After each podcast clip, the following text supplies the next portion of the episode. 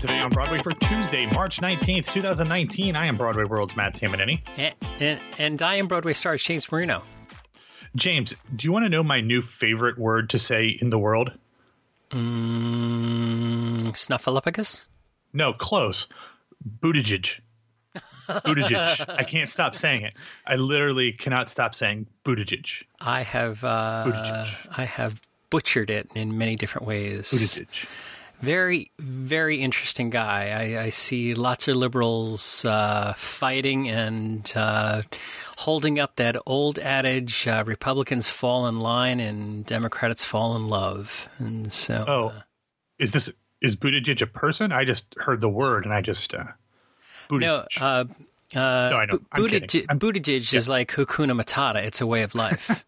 it means no worries yes. for the rest of your days. Yes, especially if you live in South Bend, Indiana. Yes, and uh, you know he speaks many, many languages. Yeah, maybe. Uh, yes on his on his uh, wikipedia page it lists him as a polyglot he taught himself norwegian just because he wanted to read Yes. um, That book. book by a certain author but then also he is uh, he is conversational in a crap ton of other languages and we weren't going to talk about this so i don't have the list but look up uh, mayor peter buttigieg and uh, see all the different language that he uh, that he talks to or speaks in yeah. I just, you know, I I would love to see Buttigieg and uh, Pence debate. You know. yeah and maybe bring the uh, president of ireland over too with his boyfriend or husband. Yes. Oh, Boy, I think it's boyfriend for Ireland. Uh, Buttigieg is is married. Yes. yes, exactly. Um, okay, so before we get to the news, I want to send over a hearty congratulations uh, to all of our friends over at Theater Talk. That includes uh, the host and longtime producer, Susan Haskins. They are going to be having a live Theater Talk episode at the New York Public Library. That will air on PBS's 13 WNET before the Tony Awards. They're going to be filming this live on May 7th. And the guests that are going to be included are the New York Times Jesse Green, Ben Brantley, Adam Feldman from Time Out New York, uh, Michael Musto, late of the Village Voice, I believe, um, as well as Elizabeth Vincentelli, Jason Zinoman, and our friend, the one and only Jan Simpson. They will all be a part of this special taping in front of a live audience talking about the Tony race. I will have a link in the show notes if you want to get tickets. It is going to happen on Tuesday, May 7th from 6 to 7.30 p.m. at the New York Public Library for the Performing Arts. Uh, very exciting. I, I wish there was a more stable and consistent place that people could see theater talk, but hopefully this is the start to something new for everybody involved. Oh man, it's not on sale yet. I just grabbed the link from your uh, script. Yeah, not on sale yet. I guess you, you can put a little uh, uh, button that says "Remind me." I don't. I'm not exactly sure when it, they go on sale. Did you see that anywhere on your clicking No, yet? just the just the remind me thing, uh, and it's free. Is Oh, it free? April. it- um, I'm not sure. Sales start April 7th. It does lo- appear to be free, but you can make a donation, an optional donation to the Library for the Performing Arts. So they will be available April 7th for free. But if you can afford it, maybe make a donation. The uh, tickets will go on sale at 8 a.m. Coolio. That's that's going to be really cool. I can't wait for that. All right. Well, I have to get back to the script. Where's the script? Oh, there it is. Okay. So yeah, the uh, Theater Talk Live folks, and uh, interesting thing that happened in uh, Riedel's column there the other day, huh? I, what's more interesting is the takedown from a New York Times writer about Michael Riedel's column. Yes, exactly. So, um, if you didn't know, uh, if you don't know what we're talking about, Riedel was sort of uh, pimping. Is that too light of a word? I, it might be a little harsh of a word. He's he was talking about the upcoming Broadway premiere of the Beetlejuice musical, which did not get great reviews from a lot of the legit critics when it during its Washington D.C. tryout. But in his most recent column, he talked about how Alex Timbers, the director, rushed in to make all these changes, and during the process, uh, and I don't remember who the uh, the New York Times writer was, um, and maybe you do, James. This New York Times writer, who I think writes about music, uh, noted that it felt very much like Michael Riedel was trying to save certain people in the production team and throw other members of the production team under the bus. It just the whole thing felt a little yeah, I don't know.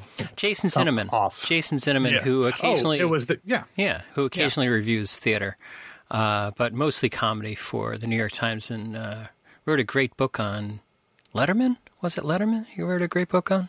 I forget. Um, so anyway, at the very tail end of that uh, Beetlejuice column by Riedel, he does mention that there is a uh, sort of new theatrical television show on PBS, uh, sort of slotting into where Theater Talk was. Um, and I thought that was very interesting. So, uh, believe yeah for, it's it's it's not on PBS for those of us outside of New York. It is a uh, CUNY City University of New York production, as Theater Talk was. So uh, this will just be something for the New York centric folk. oh, I didn't realize that. Yeah, it's a CUNY production, and I think it actually is, is instead of going to be talking about theater like shows in the season, I believe it's going to be talking more about uh, like behind the scenes um, things like that, Yeah. like how to like working in theater. Yeah. All right. So let's get on to the news of the day. We've got some Broadway show and casting news. We do, James. First, we have confirmation of the thing that needed no confirmation. As we discussed yesterday, Jeremy Jordan will be the next actor to put on the lab coat and stethoscope as Dr. Pomander and Waitress on Broadway. He will join the company on April 8th, the day after NKOTB's Joey McIntyre departs the role, and Jordan will stay in the role through May 12th, coincidentally, the same day that he is scheduled to exit alongside Shoshana Bean, who began her run as Jenna last night, Monday night. Um, now, James, as of the Instagram video that I put in the show notes indicates, while Jeremy Jordan might be playing Dr. Pomander, he can't actually pronounce Dr. Pomander.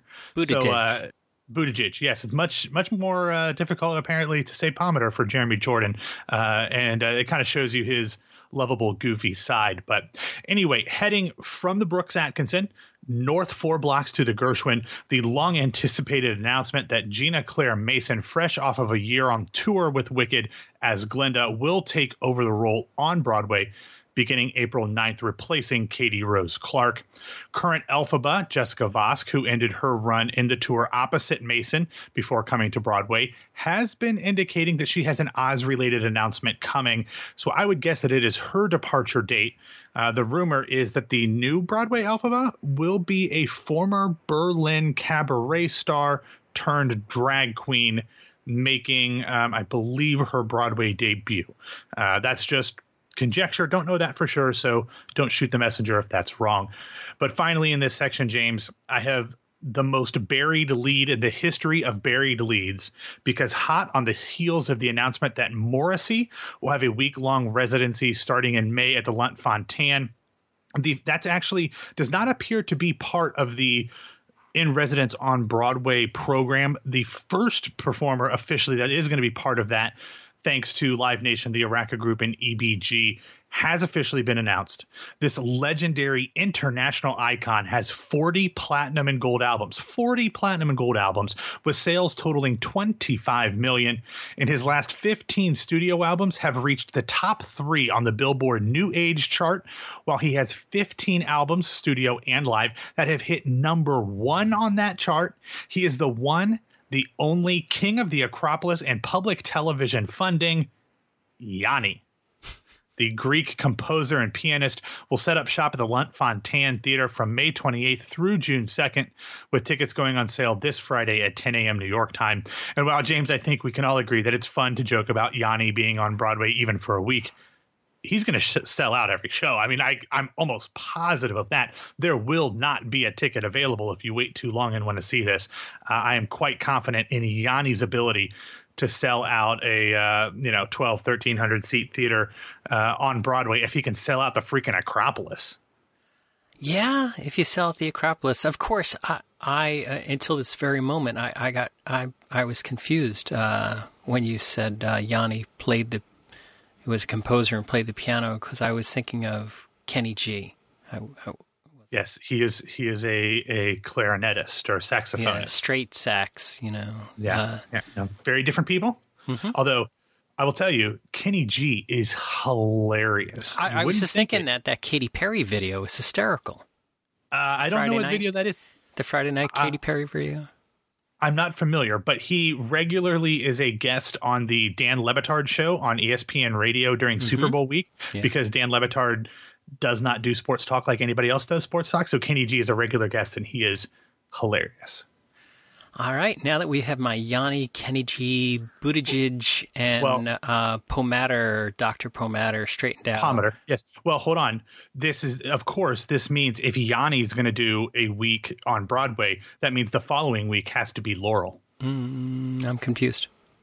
You don't remember that if you listen to it. Some people oh, heard Yanni. that's right. That- Is the dress blue or blue or gold? Yeah, that's right. That's right. All right. What do we have in last week's Broadway grosses? Well, James, overall, the grosses looked pretty good, especially since four shows began their previews last week, helping Broadway increase its bottom line by nearly 2.7 million or 8.9% over the previous week. The four new shows were Burn This, which did a strong $280,000 in just two performances, Gary, a sequel to Titus Andronicus, which did a decent 412,007 performances. What the Constitution means to me at $243,358 in five performances. And Hillary and Clinton, which has gotten insanely good word of mouth. It did just 187K in three performances, but seriously, James, uh, from what I've heard over those first three performances, this one might be setting up to steal the Tony from the Ferryman and To Kill a Mockingbird. I am not joking about that. Obviously, with John Lithgow and of course Laurie Metcalf, who, Laurie Metcalf, who could make history as the first actor and performer to win a Tony in three consecutive years. This very well might be setting up to throw the entire Best Play race uh, on its head. But anyway, um, as those shows started. True West, a part of the American Airlines Theater, picking up an extra 74K to close its final frame on Broadway with a respectable $639,000.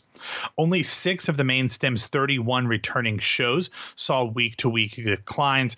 The two biggest dips were Frozen, moving down 165K, and Mockingbird, dipping a bit more than 105,000. The, sh- the Cher show also dropped a bit more than 75,000, but everything else that that did see a red number was fairly modest. Hamilton was of course at the top at $3,196,394. The Lion King was at uh, was in second, still more than a million dollars behind, but above 2 million at $2,024,027. Next was Cursed Child, Wicked, Mockingbird, Dear Evan Hansen, Aladdin, Mean Girls, Frozen, The Book of Mormon, Network in just seven shows, and The Phantom of the Opera all above seven figures. Now, fresh off of its opening week, Be More Chill saw a mighty impressive jump, picking up over $280,000 to come in at just under 771,000.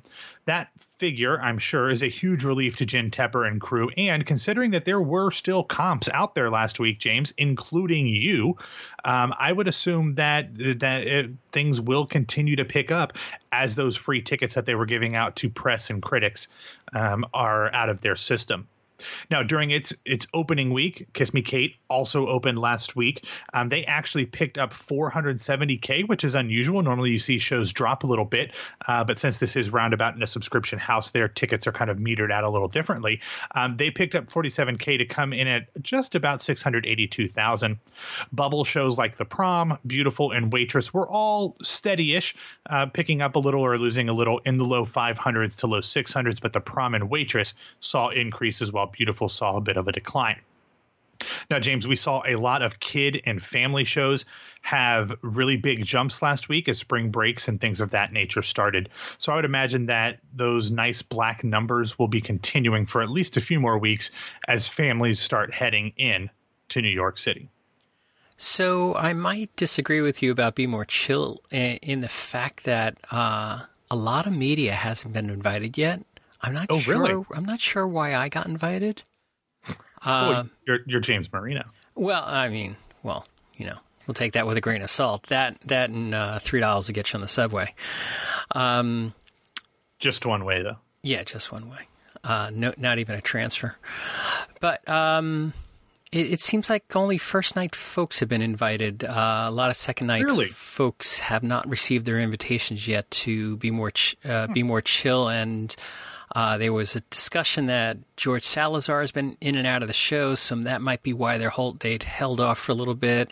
Maybe they were looking for a second wave of uh, of bump there. Uh, you know, the free media that comes along with uh, sets of reviews and I- invitations and things like that. I'm not sure, but uh, but Michael Portantiere and Peter Filichia and a number of other second night folks uh, haven't gotten their invitations yet.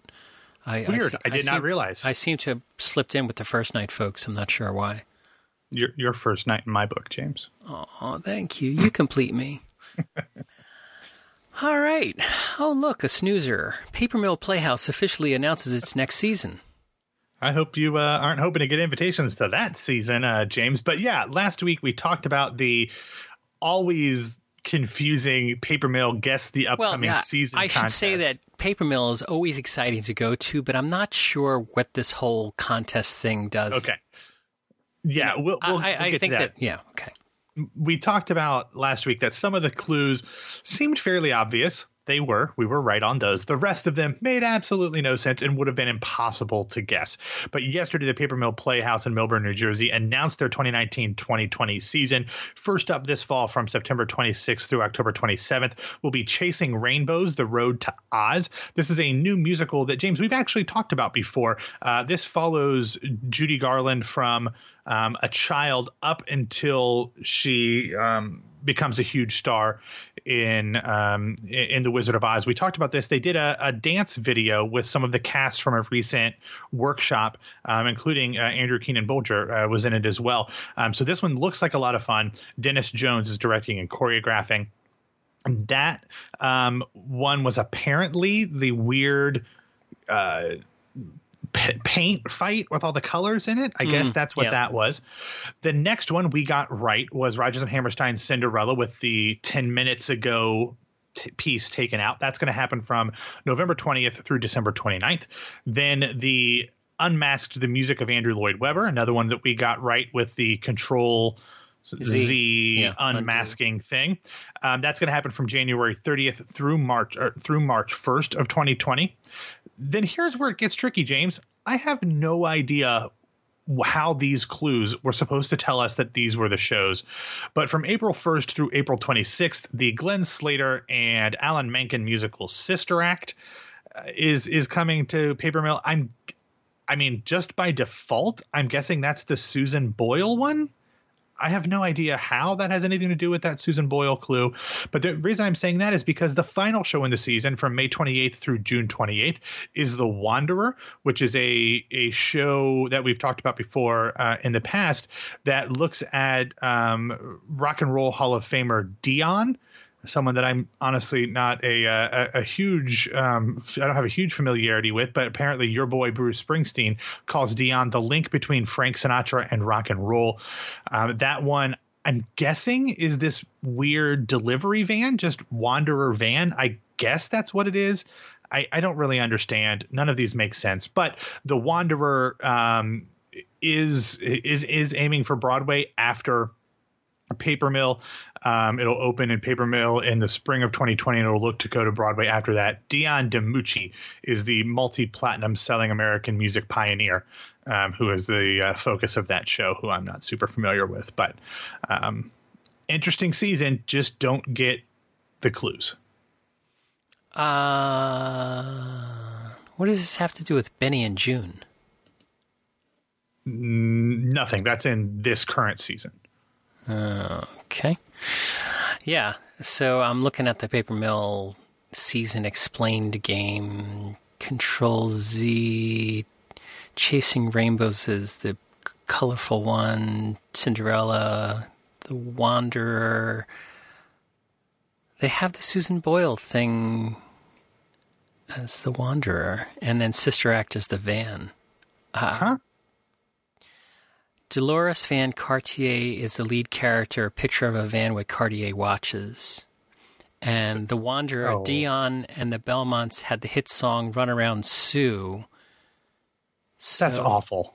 So that if you if you really listen, Paper Mill, you got to we do it. you. You got to you got to do it. We do love. want- We love. Paper Mill, come over here. We want to talk to you in the corner.